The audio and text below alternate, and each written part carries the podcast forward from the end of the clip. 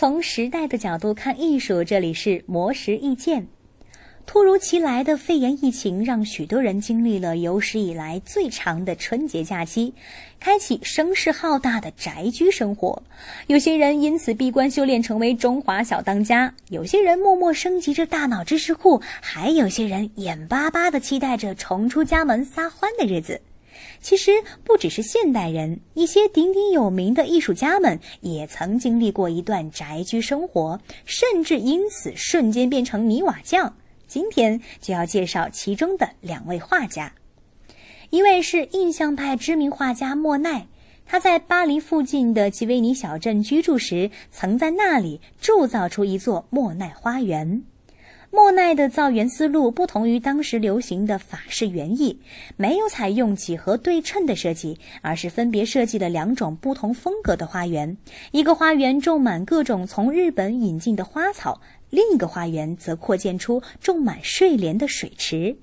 但是莫奈的花园对于当时的小镇居民来说却是离经叛道的事情。他们认为莫奈是一个不是生产、游手好闲的怪人，所种植的奇花异草更是会污染河流，危害健康。但是这些并没有阻挡莫奈的造园之路，花园里的风景更是被莫奈融入到创作中，成就出睡莲、日本桥等一系列经典代表作。在莫奈看来，自己能成为一个画家，或许应该归功于这些美丽的花朵。接下来要介绍的是超现实主义画家达利和他那座位于西班牙卡达凯斯的豪宅。达利曾经放言道，不了解这座房子就不能真正理解他的作品。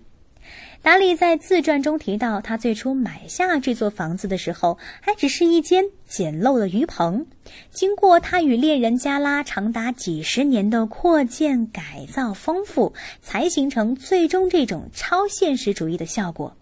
屋内看起来稀奇古怪的装饰物和家具都是达利亲自设计的，而屋顶上那几颗显眼的蛋更是典型的达利风格。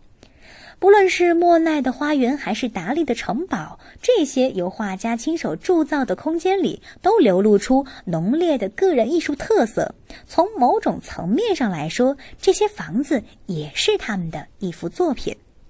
如果你也听说过有关艺术家宅居生活的有趣故事，欢迎留言分享给我们。魔石意见每晚9点准时更新。